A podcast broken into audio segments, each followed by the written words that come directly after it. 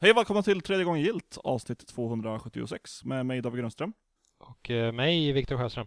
Och våran eminente gäst Elisabeth Bergqvist. Nej men hej! Jag, Hej! Är, jag är tillbaka! Det var inte igår, Det eller var det förra inte. året. ja, det, podden hette tredje gången gilt i alla fall sist jag var med. Det är jag ganska säker på. Okej, ja men då kanske det var förra året. Hade vi varit goda värdar då hade vi ju naturligtvis kollat upp det här och sett vilket avsnitt du var med i senast. Men nu är vi ju douchebags istället så vi har inte gjort det. Chaotic neutral. Det gör ingenting. Jag minns att ni var inte färdiga med spelet riktigt än, Viktor. Kan det placera dig i tiden bättre? Ja, det bo- ja, jo, men det kan ha varit förra, gång, eh, förra året. Jo, nej men vänta, här har vi det. Eh, 239 för det avsnittet heter Ett späckat avsnitt. Oh, snyggt. Där That's det. it. Hur, eh, hur eh, lever livet i coronakarantänen? Men ganska bra ändå. Eh, det, det är som sagt tacksamt då att vara gamer eh, och gilla att sitta hemma och spela spel, så det, det gör jag ju. Men, men man börjar bli lite trött på insidan av sin lägenhet. Eh, och jag känner också att jag, det kanske inte är på grund av coronan, men det är absolut, det händer nu, och det är att jag regredierar lite grann till tidigare stadie. Jag tror att jag är 20 år gammal, tror jag. Ehm, och inte 20 år barn av min tid, utan jag tror att jag är en 20-åring idag. Så att jag har liksom börjat lyssna på hip musik. Jag har börjat hänga på nej. TikTok. alltså, Oj. jag vet inte varför det här händer, men jag tycker att det är ganska mysigt. Ja, men så länge du, eh, du själv tycker att det är mysigt så är väl det allt som spelar någon roll. Ja, men fuck, att jag, fuck the haters. Ja men precis, jag vill inte vara en sån här how do you do fellow kids, men samtidigt så vill jag ju också vara det. Jag vill inte vara den som blir så här tantig och är så här "Eh, dagens ungdom, värdelöst. Utan jag tycker det är ganska peppigt liksom. Ja, ska man välja någon av vägarna så är det betydligt roligare att omfamna eh, den nymodiga tekniken snarare än att sitta och hata alla eh, ungar. Exakt! Så jag, jag approachar livet lite mer så nu på senaste. Ja. Ja, det, det låter hälsosamt, men jag skulle vilja, jag, jag skulle vilja motsätta mig det här och säga att det är ju mer attraktivt att typ gå runt i en trenchcoat och en eh, hatt och skälla på ungdomar för att de inte de, eh, vet inte, rest runt jorden och fått malaria och eh, gubbsnack. Det är ju ballt. Jag har aldrig hört en gubbe säga så någonsin, men Ja, absolut. det, kän, det känns som något en gubbe skulle kunna säga. jag tänker att det finns plats för båda sorter kanske. Ja. De väger upp varandra som ett yin och yang. Hänga på TikTok men sitta och gubbsplaina allting där. Kanske. Ja, ja, absolut. Ja, eh, det blir ju li- förra veckan så hade vi ett ehm, eh, en eh, gäst i form av Per Landin. Ja, Så han, han hälsade inte uttryckligen i och med att vi inte visste att vi skulle ha in dig i podcasten. Men jag, jag tror att eh, spirituellt så så hälsar han hälsar han till mig. så. Jag, jag, ska, jag ska höra av mig till honom och tacka för att han har spirituellt hälsat till mig. Ja, men det är det fina. Du behöver inte ens höra av dig. Ja, och jag kan tacka spirituellt också. Ja, visst. Otroligt. Han, han känner det i energierna. Ja. Jag har blivit tackad. I feel blessed. Hur mår ni idag? Eh, jo, det är ganska bra här. Jag, precis nu när vi börjar podda så hoppade eh, den ena katten här upp och somnade i mitt knä, vilket låter väldigt rart och det är rart på många sätt, men det blir förbannat varmt om man ska podda en timme. Eh, så jag har eh, dragit av mig strumpor och sitter och halsar kallt vatten just nu bara för att försöka väga upp den här varma klumpen i knät. Eh, Det är rart på både svenska och norska. Betyder inte rart typ så här, trög på norska, eller dum? Oh. Jag tror det. Min mamma kallade eh, min pappas gamla norska chefs fru för rar en gång. Eh, och det var väldigt dålig stämning tills det förklarades. Rolig är väl lugn på norska? Ja, just det. Ja. Men eh, kommer det här vara någon sån här grej att så här, ju mer podden förflyter, desto mer kläder kommer du ta av dig? det, här, det här borde ju vara en eh, vi, videostream. För det är ju grejen också med att har man en katt i knät, då får man aldrig resa sig upp igen. Nej, och man vet heller inte riktigt när katten kommer la sig. De bara snikar in och sen plötsligt är man medveten om att den finns där. Men att du sakta klarar av det Viktor, det passar lite in med, jag ser att du har börjat skriva smutt. Ja, jag såg det på Facebook! Ja, just det. Ja, jo Sk- men... eh, Skriver naket, då måste du vara naken för att fånga känslan. Ja, det är sant. Nej, jag, sitter, jag sitter och petar lite i ett eh, bokprojekt på fritiden. Jag tycker att det vore kul att skriva en bok, så jag började skriva en bok. Eh, och sen eh, på något sätt så hamnade den boken i, eh, i lite snuskigt territorium. Jag skulle inte säga att det är en snuskig bok, men den har en snuskig passage. Hur, hur är liksom din tidigare erfarenhet av att skriva snusk? Har du varit en sån som liksom har hängt på fanfiction.net och parat ihop dina bästa spelkaraktärer? Nej, det har jag aldrig gjort. Däremot så har jag, jag har en dröm om att någon gång i livet skriva någon form av erotik. Mm. För, för det, ofta när man tänker på sådana böcker, då tänker man ju på de som står på den här märkliga hyllan på ICA med Harlequin-böcker med eh, Tantsnusket. Ja, tantsnusket med inoljade eh, män med eh, knepiga blickar och sådär. Eh, så så he hela den genren är ju, den har ju någon form av så här fulhetsstämpel. Och det, det vore ett intressant experiment att testa på den för att antingen upptäcka att det är väldigt lätt att skriva eller att upptäcka att det är betydligt svårare att skriva än vad man kan tro och därmed få lite mer respekt för de som försöker. Jag vill skriva snusk helt enkelt. Ja, jag tycker att du ska göra. Det jag ska jag göra detta. någon gång innan jag dör. Förmodligen när jag är en äldre snuskig gubbe som hänger på TikTok och mansplainar saker.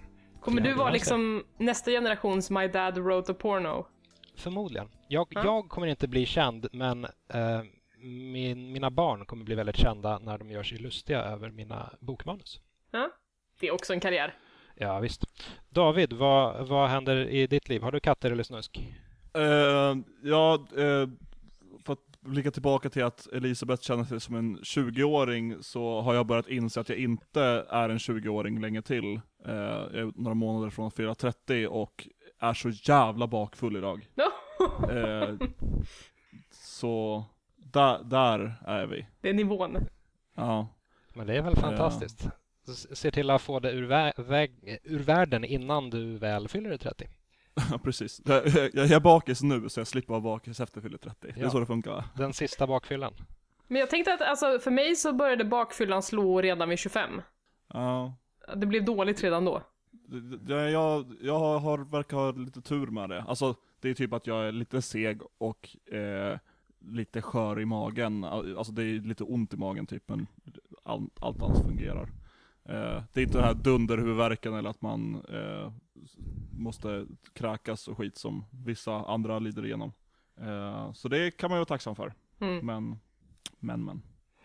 Ja, då, då är du den, du är den sämsta av oss höll jag på att säga, men du har det Jaha. värst. Ja, ja det, jag är lite ledsen också. För jag, jag har ju spelat väldigt mycket Valorant och snackat en del om det i, i, i podden. Men eh, betan för det stängs ju nu på torsdag. Så som mest spelar jag just under helgen, så den här helgen kommer jag inte kunna spela. Men sen släpps det färdiga spelet eh, på tisdag nästa vecka, så det är inte ett långt uppehåll. Ja men precis, jag tänkte det. Det, är ju, det har ju precis fått releasedatum så att du behöver Mm. inte vänta i eoner i alla fall. Nej, precis. Det är bara att, att helgen går förlorad. Men du, kom, du kommer fortsätta köra vidare? Ja, det känns som, alltså, jag, jag brukar inte snacka om det i podden, men jag har spelat jättemycket CS eh, senare, senaste tiden, innan Valorant. Eh, och det är någonting jag spelar, alltså jag- jag har ofta ett multiplayer-spel jag spelar väldigt mycket. Eh, tillsammans med, min- med min flickvän och eh, hennes syster och andra kompisar och så. Eh, så det skönt att ha något nytt sånt spel, eh, men som man också kan lägga ner mycket tid i och som är, ja, inte är story att man måste vara superfokuserad utan man kan snacka skit och langa HS. Mm. Jag har en fråga apropå CS, eh, inte helt orelaterat, men eh, varför har CS-proffsen sina tangentbord supervinklade? Vet du det? Oj, ingen aning. E-sport är inte min grej. Nej okej, du, du Eh. följer inte proffsscenen liksom. Jag kan inte nämna ett CS-proffs. Jo, jag kan nämna ett ex-CS-proffs som inte är hiton. Eh, Oh. Volcano. Det lärde jag mig idag för jag kollade på Valorant-videos och han är en av, tydligen, det är massa gamla CSGO-proffs som har varit med och utvecklat Valorant och gett sig input och eh, snackat och skit. Så ja. Ja, okej. Yes. Om någon vet, kan någon twittra det till mig? På, på, på- at hangryedi. Det måste väl rimligtvis ha att göra någonting med vinkeln på handlederna, eller så här böjen på handlederna. Mm. antar jag. Och att om man, det, det finns någon slags optimal böj på handleden vilket gör fingrarna som allra snabbast eller något. Alltså eller jag känns försöker, jag försöker gräva i det här och jag får väldigt mycket olika svar. Eh, All Så det, det ja, mm, jag fortsätter söka sanningen på detta. Har du någon, något huvudspår, någon huvudlead? Uh, alltså, dels den ergonomiska vinkeln, som du säger. Eh, Ja. Dels så säger många att det är så här, en kvarleva från gamla LAN. Att man typ satt så här med noll bordsutrymme och att man vinklade Ah. tangentbordet för att det inte fick plats helt enkelt. Eh, och sen så finns ett annat spår som är att när man sitter så, så kan man också sätta sig mycket närmare skärmen. För att CS-proffs vill liksom kunna se pixlarna. Det är ju pixelperfekt att sätta headshots liksom. Ja. Eh, så det, det är liksom lite de tre spåren som jag sett kommer fram oftast. Ja, Det kan ju vara en ko- kombination av det. Att de upptäckte hur optimalt och hur nära skärmen de kom på grund av trånga bord på LAN. Och att det var skönt för händerna. Och att det var skönt för händerna. Typ Bara titta, det här, det här ser inte bara konstigt ut, det är nice också. Ja, mm, ja det, det kanske ligger något i det. Ja, jag, jag fortsätter söka sanningen. Ja. Det lät lite ett tag där som att ni, var, ni, ni snackade om onani, men det, det, kanske, det kanske bara var min uh, Harlequin-hjärna. Många onani-tekniker jag har upptäckt på grund av lite utrymme också, så det... Det, det, inte det, långt bort. det känns lite skönt i händerna. ja, Där kan, Där har där, kan det också kännas skönt. Alltså jag, jag vill läsa Harlequin-boken som handlar om liksom e-sportaren som upptäcker hur skönt det ligger i händerna. E- e-sportaren som inte bara upptäcker CS utan även sin egen kropp och i, Just det! i Ja! synner, synnerhet sina handleder. Där har du det. Ja, men det, det, det säljer sig själv den där, den här boken. Kommer bli, kommer bli rika på den här idén. Jaha, vad har vi mer eh, planerat för det här avsnittet? Jo, vi har lite nyheter som vi kan plöja igenom lite som allra hastigast. Och det visade sig att Elisabeth var, ha, hade någon slags koppling till två av dem. Ja, För, för att du har jobbat med de två av spelen. Som, Ja, det stämmer. länge sedan. Ja. För, för det första så evighetssagan System Shock 3 har gått in i någon slags ny fas. Uh, System Shock 3 har ju det har varit, varit snack om det spelet länge. Eh, nu så har eh, Tencent plockat upp det, det vill säga det här kinesiska jätteföretaget som bland annat har, har sina tentakler insnärjda i, i Riot Games, Epic, Epic Games, Activision, Ubisoft och många andra. Typ Nu- alla spelföretag.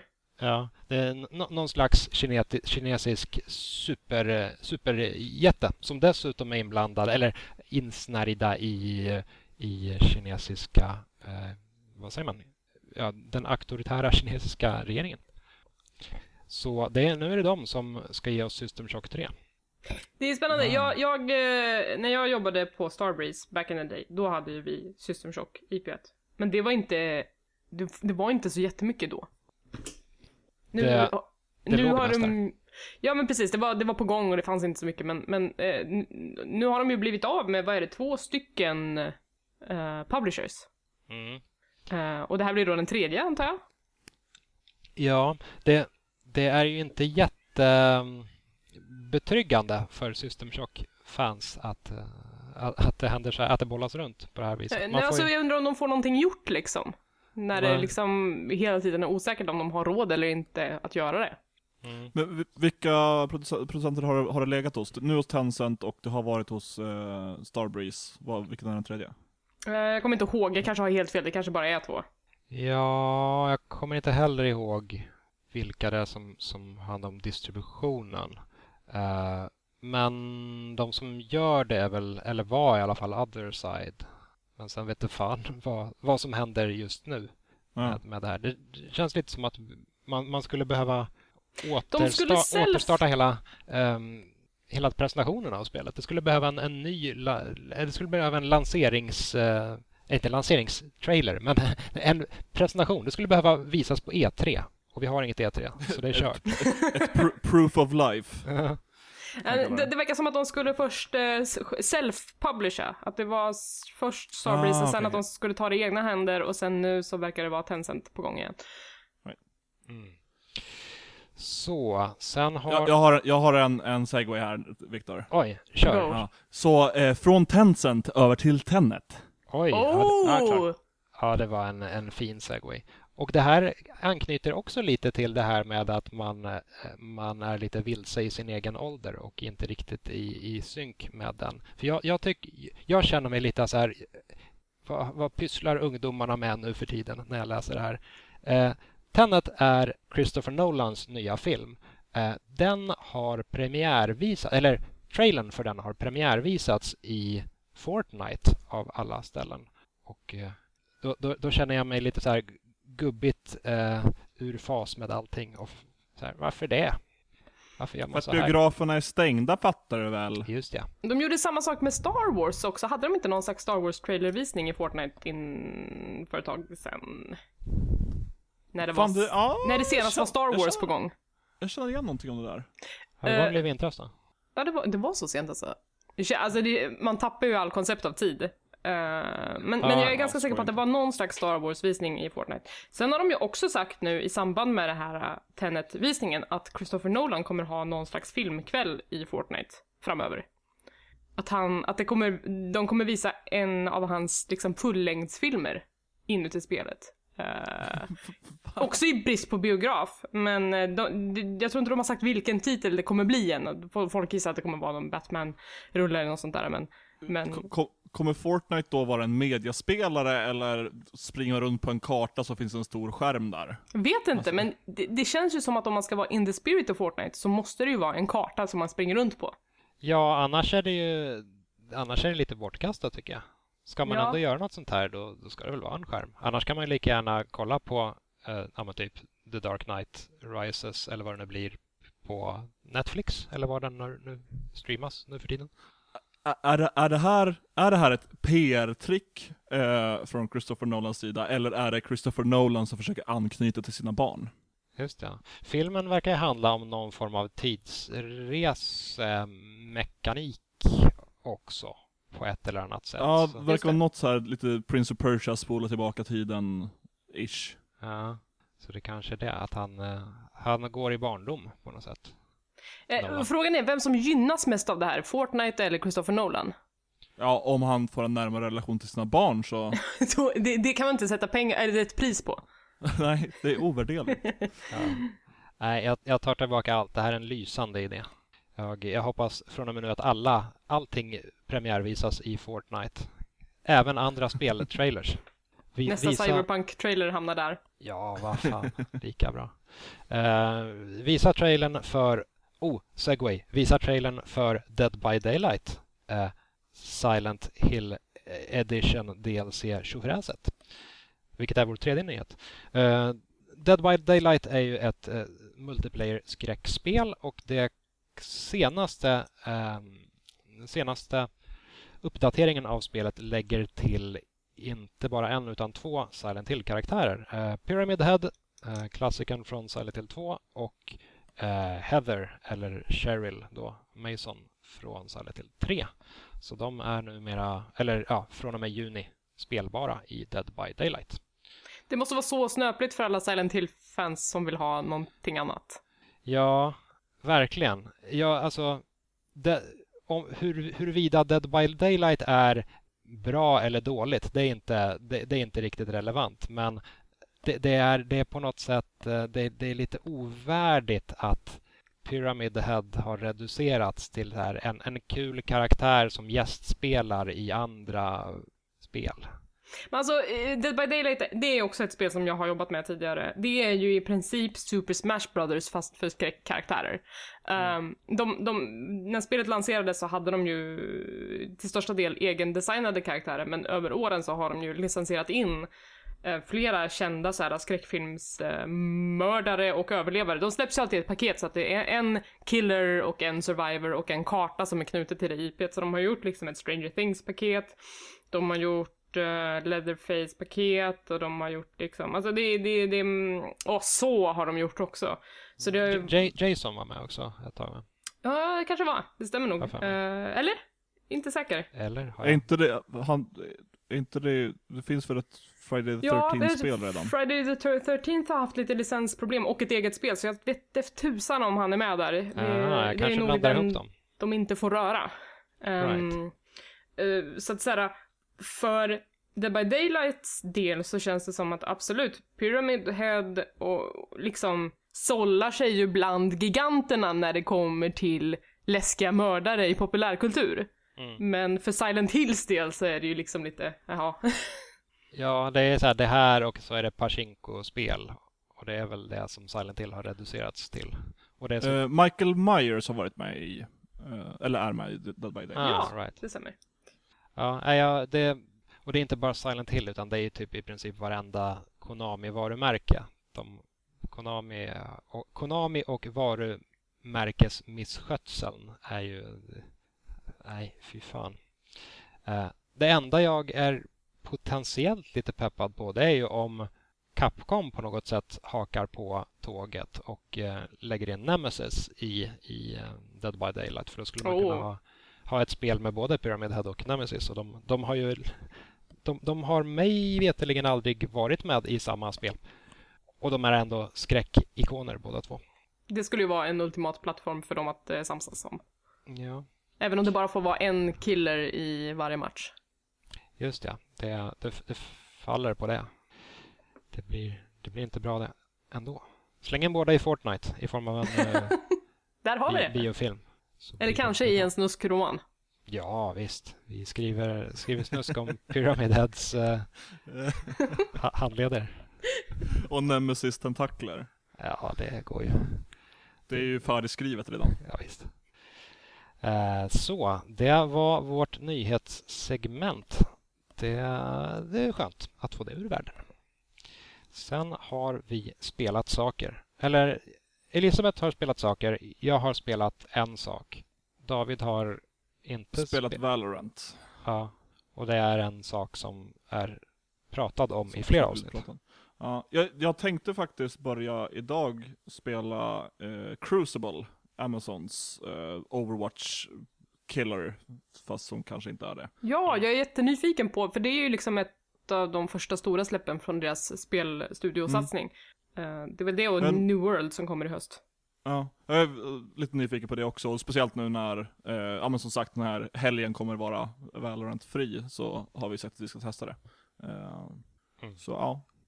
Synd att jag, att jag bestämde mig för det idag och har jobbat fram till nu, så annars hade jag kanske kunnat snacka någonting om det, men jag får komma med aha och mhm och lite input när, när ni snackar om era smarta saker. Ja, du kan ju du kan försöka twista till dem och få dem till någonting snuskigt till exempel. Om, vi, Mm. om vi ska hålla på temat för det här avsnittet. Snusk och seriemördare. Ja, visst. Där har vi ett avsnittsnamn som heter duga.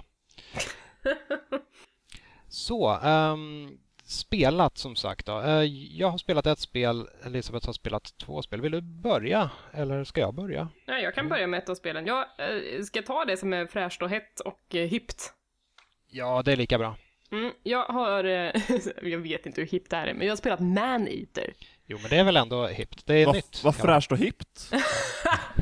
Precis, jag som en ärtig 20-åring, jag har spelat det här hippa spelet som heter Maneater. Eh, jag eh, såg det här spelet för första gången på E3 för två år sedan, va? Det, det gjorde väl i princip alla. Ehm, Och det här är ett spel där man är en haj och man dödar folk och den hisspitchen, den var inte att leka med tyckte jag. Jag tyckte att det lät som eh, spelet jag längtat efter i hela mitt liv. Ja, jag, jag, jag tänkte när jag såg det att ja, jag har spelat Flash-spelet. Finns det ett flashspel? Ja, det, eh, det, vet inte, ja, det finns väl kvar någonstans. Men jag vet inte om det, alltså det hette säkert inte Maneater, men man var en haj och så åt man människor. Jag vet inte om man kunde, jag kommer inte ihåg om man kunde hoppa upp över ytan. Men jag vill minnas att det var något sånt. Men det är 2D-flash, en ruta, eh, simma runt, ät först lite andra fiskar och sen så kan man käka människor och skit. Just det. Det- Om jag kommer ihåg det. Det fanns ju även ett spel till Playstation 2 som hette Jaws Unleashed. Släpptes 2006. Eh, som väl är snarlikt tror jag. Eh, man, kunde, man, man kunde bita tag i sina offer och så kunde man, kunde man liksom ruska om dem eh, helt manuellt genom att vicka på analogspaken. Ja, men det kan man här med. Eh, Jag har också hört att det finns ett mobilspel som heter Hungry Shark Evolution som också är väldigt eh, liknande i sitt utförande. Så det, det är väl inte en helt eh, ny idé. Men, men det är... Det som jag tycker är kul med det här, alltså jag förväntade mig att det skulle vara typ så här sandlådespel. Typ Goat Simulator, man går runt och bara är en get. Eh, Ja. men det här är ju ett, ett RPG. Alltså det är ju nästan fullskaligt RPG. Med romanser och allt.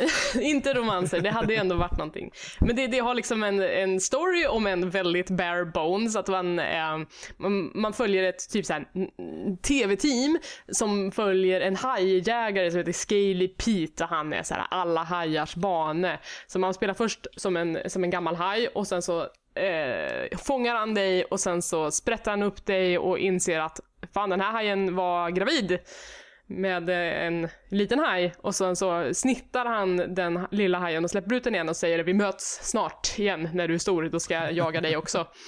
Eh, och sen så dödar han den här mamman och sen så blir man den här bebishajen och man bara baby shark du, du, du, du, du. Eh, och sen så går det då ut på att man ska äta sig större och större eh, slåss mot andra rovdjur i vattnet, käka människor, hämnas på människor som har gjort, som har förorenat vatten när man är i och eh, levla upp sina färdigheter. Så det finns liksom eh, skillträd typ, eller man, man, olika färdigheter som man kan equippa och levla upp. Och sen så ska man då till slut antar jag få ta hämnd på Scaly Pete.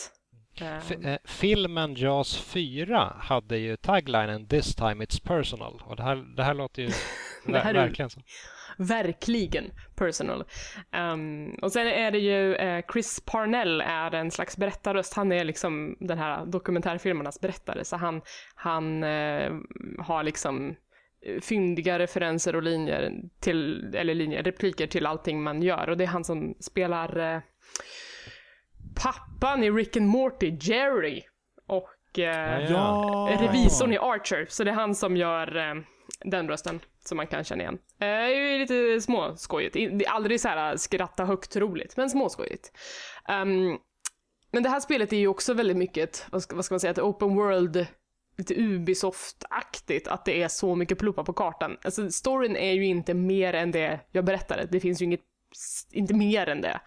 Um, utan det är bara så här, komma till ett nytt område, döda tio fiskar, döda tio människor, döda den här speciella barracudan, uh, hitta tio landmärken, hitta fem registreringsskyltar och så ska man bara bocka av de här plupparna på kartan och sen så går man vidare till nästa område och gör samma sak igen. Mm. och det kan ju bli väldigt enformigt om man inte hittar någon slags meditativt tillstånd att njuta av det i. Jag, jag, har, jag har en känsla av att det här spelet är, ett, är ett, den, exakt den typen av spel som är kul i en och en halv timme och sen har man sett det mesta för sen börjar det repetera. Ja, ja men lite så är det. Um, jag uh, spelar det här typ såhär, när jag har jobbat klart och innan middagen, när man har en halvtimme där som man inte gör någonting på, då kan jag vara haj i en halvtimme och det är ganska nice. Så att jag, om man tar det i små munsbitar, då tycker jag att det funkar. Men jag skulle inte kunna tänka mig att sitta liksom i flera timmar med det, det, det går inte. Nej. Men det är en skön känsla av att vara haj. Är, jag känner mig otroligt hajig. har, har hajen någon form av personlighet eller är den bara en mördarmaskin? Och är en sundare haj? Snälla säg inte nej. jag önskar att jag kunde säga ja. Det, men alltså det, det är bara en haj liksom. Det, vi, man vet att det är en, en, en honhaj för att eh, Chris Parnell pratar om den som the queen of the sea. Men samtidigt så skammar han också hajen för att den äter allting. Det är en tjurhaj. Och han bara, ja här ser vi ju eftersom den tuggar på allt den stöter att eh, vi förstår varför den kallas havets soptunna. Och man bara, rude? så att det är... Relate. Den pratar inte, men ja. Hard relate. Och sen kan man, upp, om jag har förstått rätt, så kan man uppgradera hajen med elektricitet och mm. extra tänder och massa stuff. Mm, alltså så här, ju mer objektivt du gör på kartan, så här, om du dödar mm, en speciell hajägare eller du hittar alla landmärken eller vad, vad fan du nu gör, så belönas du med en uppgradering som du kan swappa mellan. Så det finns olika uppgraderingar för då så här, tänder, fenor, eh, stjärtfenan och så vidare. Eh, så du har ju liksom det bioelektriska sättet som gör att den stunnar allting runt omkring. Det finns the bone set som gör att den får så här hård, hårda bepansrade fjäll och kan dessutom bita i båtar mycket hårdare och kan liksom kapsejsa båtar mer effektivt. Så det, det, finns lite att leka med där. Man kan vara vilken slags haj man vill. Det finns också så här shadow-kittet som gör att den skapar så här giftmoln så fort den hugger. Det, det är ju inte, det är ju fantasy det här, det är ju ingen riktig haj. Det blir lite bläckfisk-haj. Ja, men typ. Shark Sharktopus. Sen är det också så här ganska taffliga kontroller, att det är så här... Det mesta jag gör är att liksom hamra på R2 för att tugga på folk.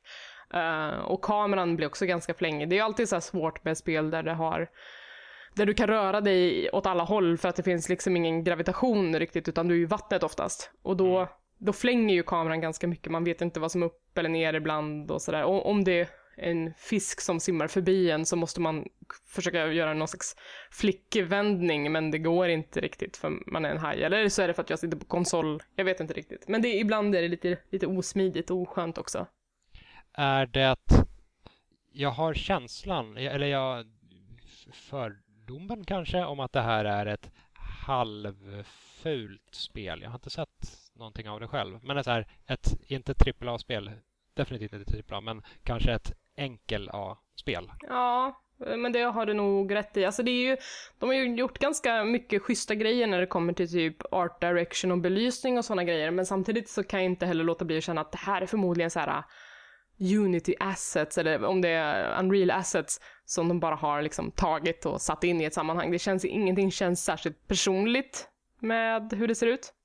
Jag har också ganska mycket prosta- eh, eh prestandaproblem, eller optimeringsproblem kanske snarare. Att eh, jag har så mycket frame drops. Speciellt när det händer mycket på skärmen. Att det liksom går ner till liksom inga frames i sekunden. Ibland fryser det helt och hållet och det, så ska det inte vara på, på konsol liksom. Um, och jag har hört att folk har haft liknande problem på PC. Så det är ju en sån grej som verkligen kan sabba upplevelsen lite grann. För att det triggas igång när det är mycket som händer på skärmen. Säg typ att det är tre båtar som är på en och attackerar med full, full kraft. Och då så tappar man helt plötsligt alla frames och vet inte vart, liksom, vart man ska vända sig någonstans. Då, då är det svårt. Mm. Men jag Äh. fortsätter ju spela ändå. Så jag vet inte. Så det är Goti. Jag, alltså, jag gillar ju att vara en haj tillräckligt mycket för att det skulle kunna vara en Goti-kandidat. Vilket är Goti annars? Hittills? alltså. Ja. Oj, jättebra fråga. Jag har Man delat tar ut... bort tiden. Vad har det släppts för spel i år? Förlåt, jag avbröt det, Nej, Elisabeth. ja, nej, men så jag har ju delat ut lite betyg i PT Spel-podden. Då har jag delat ut tre femmor redan. Nej, två femmor. Som är till Dreams. Men det är också, det är inte ett spel, det är ju en spel, ett byggarverktyg. Så det känns inte som att det kan vara Goti för att det är mer verktyg of the year.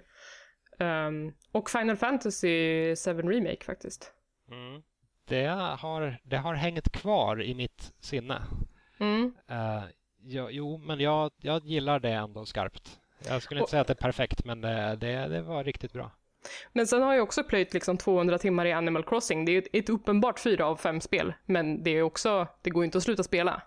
Nej, så, alltså, Nej, preach. Och så kan det ju, och då kan det ju vara Goti bara för att det är så otroligt, jag vet inte, beroendeframkallande och relevant även om det verkligen inte är perfekt. Ja. Jag tycker att 9 och 2 är kalas, inte kul, men kalas bra. Jag har inte kört än, men det är, fan, det är bra att vi gör en sån här review, för vi är ju snart inne på halvtid på året.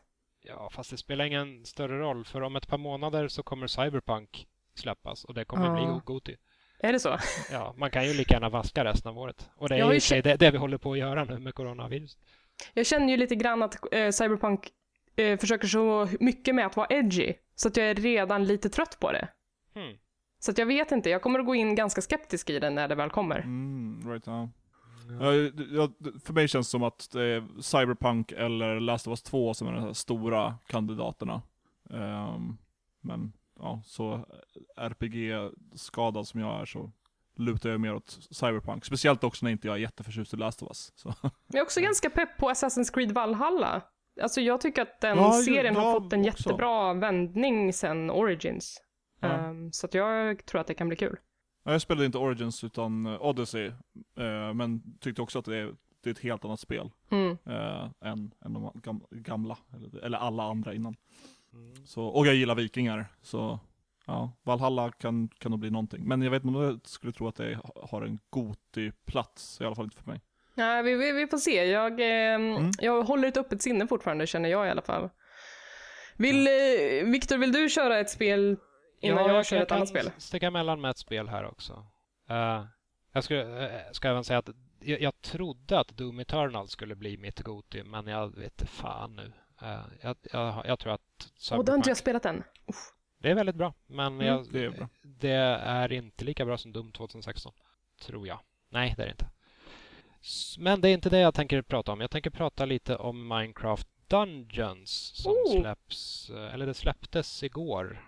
Vi spelar in på onsdagen, det släpptes på tisdagen har jag för mig. Mm. Det kanske är bra att, eh, att jag pratar om det just den här veckan och inte pratar om det förra veckan när Per Landin eh, var här i och med att han sitter på Mojang. Nu, det kanske nu, det låter det som att du kommer att snacka skit om spelet här. Uh -oh. kanske det. Vi får väl se. Um, så här, i, i grund och botten så är Minecraft Dungeons någon slags Diablo light. Det är ett actionrollspel som man ser snett ovanifrån och så går man runt och eh, slår på många monster. Uh, man kan inte hacka ut någonting ur själva världen, själva spelvärlden. Det går inte att bryta loss block, det går inte att bygga saker. Vilket... Så att mining och crafting är borta? Exakt. Eh, för att vara ett spel som heter Minecraft Dungeons så är det väldigt... Så är det bara Dungeons? Ja, det är väldigt mycket Dungeons och väldigt lite Minecraft över det här. Utöver då själva utseendet, att de har ju tagit Minecraft-utseendet och även eh, Minecraft-ljudbilden. Ljudbilden. Eh, det, det, det, har väldigt, liksom den här trevliga, lugna Minecraft-musiken till exempel, eh, finns även här. Eh, själva grundmekaniken är ganska bra. Det, det, är, så här, det är enkelt men det fungerar fint. Man, man, kan gå åt alla håll, man kan använda ett par abilities eh, och det gör en stor grej av att man har ett närstridsvapen och ett avståndsvapen. Det får alla karaktärer. Och eh, Avståndsvapnen har ammo. Man måste samla på sig pilar för att kunna använda dem. Eh, så de är begränsade men de är samtidigt väldigt Eh, effektiva, speciellt mot avståndsfiender. Om det kommer skelett och skjuter pil på en så är det bra att skjuta pil tillbaka, till exempel. Eh, det har inga yrken däremot. Och det här... Liksom från... Eller klasser eller? Nej, precis. Eh, klasser kanske man snarare kallar det. Eh, det här, från det att jag lärde, eller att jag fick reda på att det inte hade några yrken så har jag alltid tyckt att det verkar lite konstigt. Men jag har liksom varit villig att ge spelet en chans ändå. Eh, och nu när jag har spelat igenom det så tycker jag nog fortfarande att det är lite konstigt att man inte har yrken. Eh, för det, vad ska man säga, argumentet för det har väl varit att man i och med att man inte har några klasser så, så kan alla karaktärer göra allting och det är bara eh, det är med hjälp av utrustningen som man specialiserar sig istället. Men så här med facit i handen så visar det sig att utrustningen är heller inte speciellt eh, viktig i spelet. Det, eller den är inte så framträdande i alla fall. Det, spelet, det droppas inte loot alls lika mycket som i till exempel Diablo. Eh, spelar man igenom en bana och det är uppdelat i, i eh, eh tio banor. Spelar man igenom en bana så kanske man får tre, fyra loot-grejer totalt. Eh, och looten är heller inte lika vad ska man säga, avancerad eller specialiserad, specifikt detaljerad som i Diablo. Eh, I Diablo kan man, och många andra actionrollspel för den delen, kan man ju ha väldigt många olika prylar och, och fippla runt med. Här har man två stycken vapen. Det är ett närstridsvapen och ett avståndsvapen. Man har en rustningsdel. Det är liksom själva harnesket. Eller e-, egentligen hela, hela ens klädsel. Det är en ruta. Så det är tre rutor. Sen har man tre stycken relics, vilket ger en specialförmågor. Eh, och det är all utrustning man har. Eh, sen kan man uppgradera vapnena och rustningen. Så tre av de här rutorna är uppgraderingsbara. Men det är ändå bara sex stycken rutor och man får som sagt inte jättemycket loot. Och det, det, det händer inte jätte jättemånga spännande saker med hela det spelsystemet. Så det, det, det känns lite, lite fattigt på något sätt, lite grunt. Man vill ju att det ska regna loot i sådana här spel. Ja, och de här, den här speltypen liksom per definition, eller i alla fall som det har varit tidigare, har ju varit mycket att själva den absoluta grundmekaniken är väldigt enkel. Man går runt med en gubbe eh, och klickar eller trycker på saker.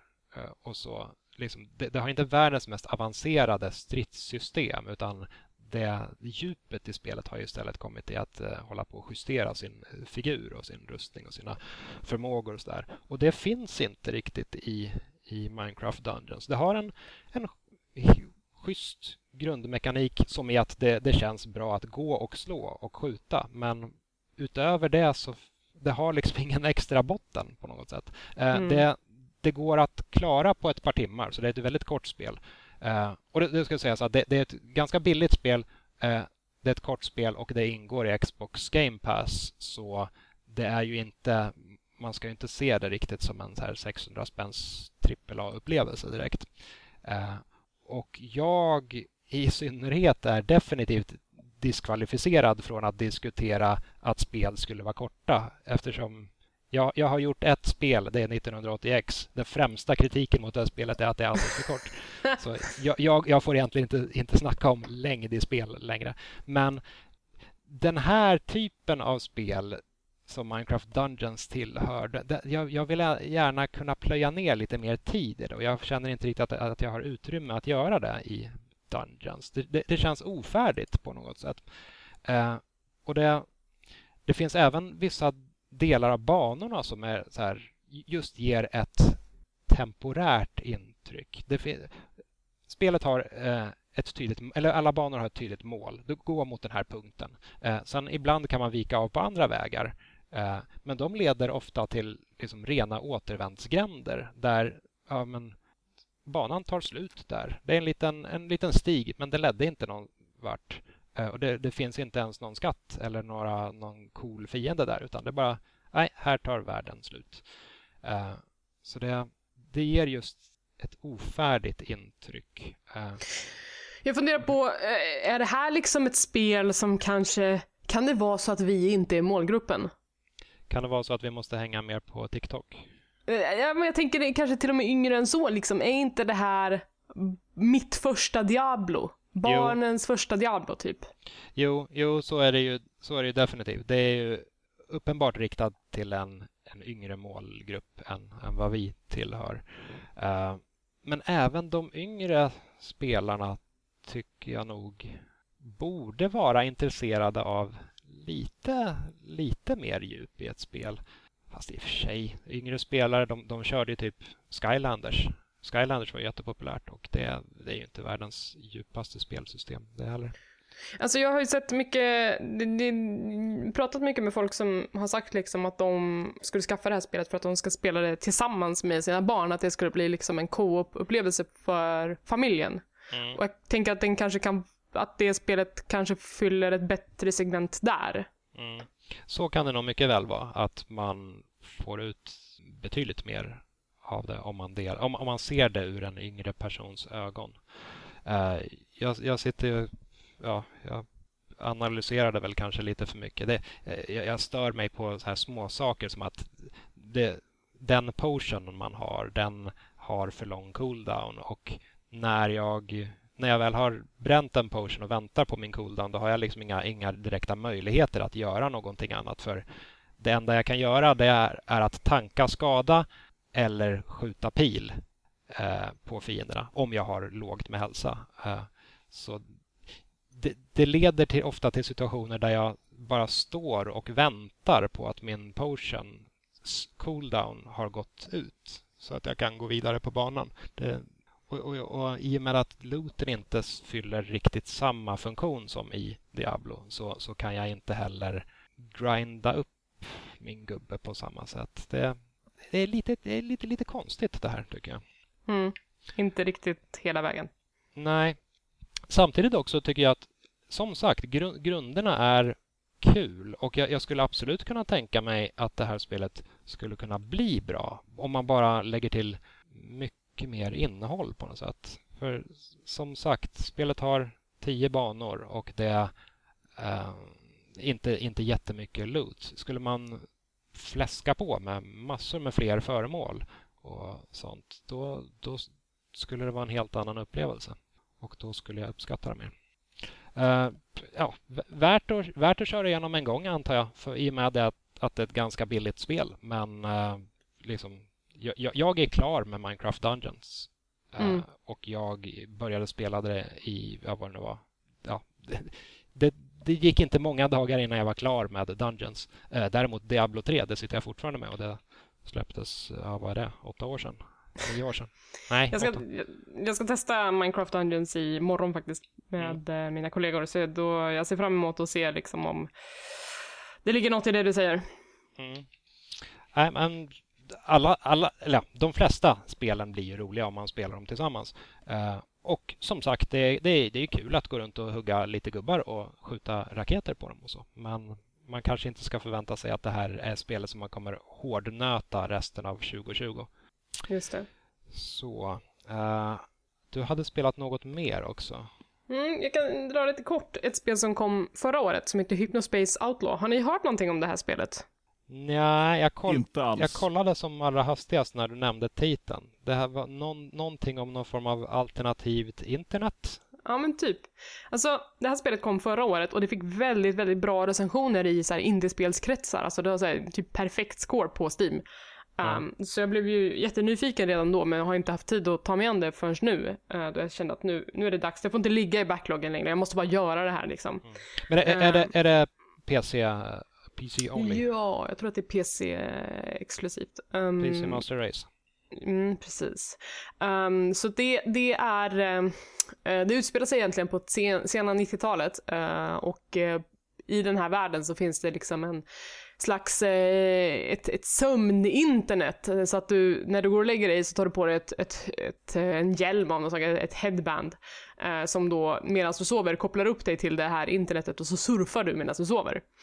Och eh, det du gör i det här spelet är att du är en slags moderator eller en internetpolis som går runt och eh, scoutar på de här sidorna, kollar så att ingen bryter mot reglerna och om de bryter mot reglerna så ska du rapportera det och eh, så får man pengar för det, typ.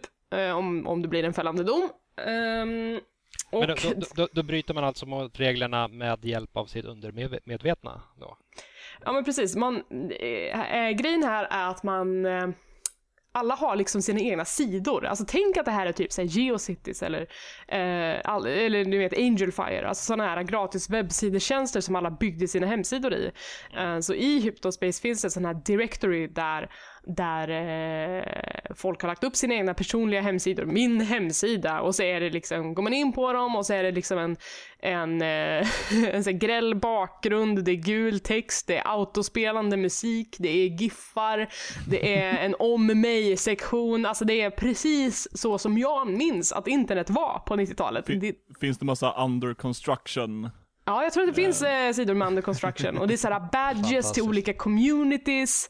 Uh, och det är såhär, åh jag vann det här priset. Och det finns typ en fantasy-sektion där det är någon som är såhär, adoptera den här draken till din hemsida. Ladda hem, eller såhär, betala mig pengar så skickar jag dig PNG av den här draken. Och så kan du sätta den på din sida så har du adopterat den. Alltså allt det här fanns ju, jag minns ju allt det här från internet på den tiden. Uh, så det är otroligt charmigt att gå runt och surfa på de här sidorna eh, läsa liksom texten som, alltså det är ju full copy, alltså text på alla de här sajterna. Det är så kul att läsa, lära känna personerna bakom, inse vad de har för relation till varandra. Eh, det finns eh, typ såhär, en väldigt störig tonåring som säger ah, jag är tillsammans med Jessica och så går man in på Jessicas hemsida och det är så uppenbart att hon inte finns. Att han har byggt en hemsida och låtsas vara Jessica som är hans flickvän liksom. Um, det finns så mycket kul att upptäcka här och samtidigt så är det väldigt pusselartat eftersom du måste leta efter de här förseelserna. Typ att cheferna vet att det pågår eh, olaglig handel men de kommer inte åt det via folks grundsidor utan du måste hitta en annan väg till sidorna där, där det här försiggår och sen banna dem därifrån liksom. Mm. Um, och, så, så det är liksom superskärmigt. Spelmekaniskt, alltså är det ett typ peka-klicka slash textäventyr eller? Alltså ja, det är ju peka-klicka. Det är precis som att surfa i en browser egentligen. Du klickar på länkar, du skriver saker i sökfältet. Uh, och sen när du vill banna någonting så öppnar du bannermenyn och trycker på det elementet som du tycker bryter mot reglerna. Så det är ju peka och klicka rent mekaniskt, men när man gör det så känns det mer som att man surfar på internet bara för att det där sitter ju i, i ryggmärgen någonstans. Det, det låter lite som Jag får lite eh, Her Story-vibbar och lite Papers, Please-vibbar. Eh, med Her Story så, eh, det är bara en massa videoklipp man eh, söker runt på. Man ser något videoklipp och sen så söker man på ett nyckelord och så kommer det upp andra videoklipp och så Just ska man lista ut storyn därifrån. Just det. Eh, och Papers, Please tänker jag på banddelen, så här, ska det här in eller ut? Det blir ganska mycket mekaniskt samtidigt som det är Mm. jobbiga jävla persontrauman. Ja, alltså det är inte lika mycket ett lite moraliskt val här utan det är mer så här hitta felet och anmäl det liksom. Ibland så känner man att man gör fel. Ibland så eh, är det liksom folk som har lagt upp screenshots på någon annan som har skrivit elaka grejer. Men när man anmäler screenshoten, då är det ju den som har lagt upp screenshoten som får en, en liksom violation point. Alltså det, det finns ju lite sådana Mm, ja. grejer, men det blir inte supernyanserat. Men däremot så vecklar det ut sig en större storyline ju mer tiden går. Eh, och eh, det visar sig att det liksom är det är inte bara oskyldiga tonåringar som hackar på varandra utan det är någonting som är seriöst fel med den här eh, internetvärlden. Så det finns ett mysterium här och jag tyckte att det var det kändes som en otrolig blast from the past som var så mysig att uppleva. Jag liksom togs tillbaka till mina gamla hemsidor som, som jag hade på den tiden och kände att bara shit, tänk att vi gjorde sådär. Det var verkligen så här. Eh, men också att det är så kul att näst, nysta i det för att även efter att eftertexterna rullade så visste jag att jag har inte hittat allting här. Det finns fortfarande saker som jag inte riktigt har koll på hur det hänger ihop liksom. Det, det belönar den som verkligen vill eh, syna allting i sömmarna och verkligen gå vidare på alla spår den hittar. Hur lång tid tog det att klara ungefär? Men kanske åtta timmar, åtta, tio timmar. Oj, det låter, det låter långt. Ja, det, men det, det, det hänger ju väldigt mycket på hur mycket man orkar sitta och, och läsa och utforska och så vidare. Alltså ha, sitter du och har en walkthrough och vet vart du ska, då kommer det gå undan. Men, men skärmen i det här är ju att liksom gå runt och observera och få en känsla för det. Och det är det som tar tid. Ja. Men det, det håller för åtta timmar. Ja, men det tycker jag. För grejen är också att så här, allt eftersom eh, spelet progressar så progressar även tiden så att du kanske kastas två veckor fram, framåt i tiden. Och då har ju folk uppdaterat sina sidor, det har hänt grejer och då vill man ju se, okej vad har hänt här? Okej, han som hade låtsasflickvän, de har gjort slut nu. Ja, vad hände nu? Varför gjorde han det för? Ehm, ja, Mm. Så det, det, det, det är liksom flera parallella berättelser som fortskrider. Ja. Ja, det här låter ganska intressant. Ja, men jag, jag tyckte att det var verkligen Ja, supernice och det, var så, det är så mycket detaljer och det är så ett omsorgsfullt hantverk hela det här spelet så att jag kan verkligen varmt rekommendera det. Ja, man, eh, man kommer ju ihåg hur det var att göra liksom, sin första hemsida på eh, datakunskapen, hette det va? Och så gjorde man typ en eh, ja, roterande dödskallar och så skrev man ner alla sina favoritband och så Just det. någon frame med animerad eld. Alltså den animerade elden, alla hade väl den? Alltså, det, Ja. man Ja. minns ju exakt hur den där giffen såg ut. Ja, sen, sen, ja. sen tror jag att det snoddes en hel del giffar från Diablo 1 när det släpptes också. Det var någon, så här, jag tror att det var någon magiker från Diablo 1 som stod och viftade mest. Dansande bebisen också. Ja, just fan. Ja, Ally McBeal-bebisen. Ja, Ja, Ja, en enklare tid. Indeed, innan Fortnite skins. Och Fortnite-premiärvisningar och trailers. Ja, nu för tiden så spelar alla Fortnite och hostar i armvecket. På den tiden då hade man dansande bebisar och eld. Ja, det var good times, good times. ja, visst. Eh, ja, det får vi, får vi ta och kolla in. Eh, Så Hy- Hypnospace Outlaw alltså. Hypnospace Outlaw, precis. Jag tror att det bara finns på PC just nu. Jag kan tänka mig att det är jobbigt att klicka och söka och skriva ord på ett, Ja, på en konsoler. Ja. Uselt. Mm. Det låter som att det är vinnaren i detta avsnitt i alla fall. Ja, Såvida inte David har något eh, helt fantastiskt eh, spel i bakfickan. Nej, Eh, Sudoku. just det. Ja, men det är Ja. en klassiker. Ja, Det vann. det kan man, det kan man köra. Eh, 13 av 13. Mycket Nej, bra. nej jag, jag har som sagt inte så mycket att säga. Nej. Då så. Eh, vi har lite kommentarer också. Men i övrigt så är vi ganska klara. Ja, vi, vi, vi har en kommentar från Max Malmqvist som skriver Ja! Och det här är alltså... stark kommentar. Det är Bra bra. energi. Bra Max, tack så mycket. Eh, nej, det här är alltså en reaktion på att eh, Per Landin var med i förra avsnittet och det blir ju så att eh, ens hyllningskör blir en vecka förskjuten. Så i nästa avsnitt kommer eh, Elisabeths hyllningskör, men här är vi inne på Pers hyllningskör. Ja, men jag kan bara stämma in i Pers hyllningskör, han är kanon. Ja, även Bragolgrothion skriver inom citationstecken kul. Eh, också om Just. Per då. Ja. Det här handlar inte om Per däremot. Sivert skriver, kul att höra Pertan igen. Även den gamla gingen. Det handlade alltså om Per, det var en liten plot twist. Jag, jag klippte ju inte avsnittet. Kul, kul Eh, stoppar vi in eh, gamla gingen i den? Jag stoppade in ett par sekunder av den gamla ingen för jag tycker Ja, att jag den gamla den. i- ingen Aha. är så hy- hysteriskt rolig. Kul. Däremot så den gingen är ju IGN Sveriges podcasts jingel och det, det är, vi är ju inte IGN Sveriges Mm. podcast längre. Fast det känns ändå som det var igår. IGNs, internationella podcasts jingel, trots Spanien använder den också. Sån här, när jag lyssnade runt. Ja.